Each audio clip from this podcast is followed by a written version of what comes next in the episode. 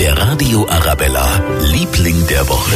Ja, das ist diese Woche die Raubturm-Deckelschnecke. Die was? Naja, das kleinste Tier in Hellerbrunn. Der Tierpark hat diese Woche Inventur gemacht und alle Tiere mal gezählt, gewogen und gemessen. Das schwerste Tier ist Elefantenbulle Gajendra. Der wiegt so viel wie ein Bagger. Das größte Tier, Giraffe Bahati, die könnte ohne Probleme bei uns in den ersten Stock durchs Fenster schauen mit ihren vier Metern. Ja, und das kleinste Tier eben, die Raubturm-Deckelschnecke. Die ist nur vier Millimeter groß und hat deshalb noch nicht mal einen Namen. Und genau darum ist sie heute wenigstens unser Liebling der Woche. Der Radio Arabella, Liebling der Woche.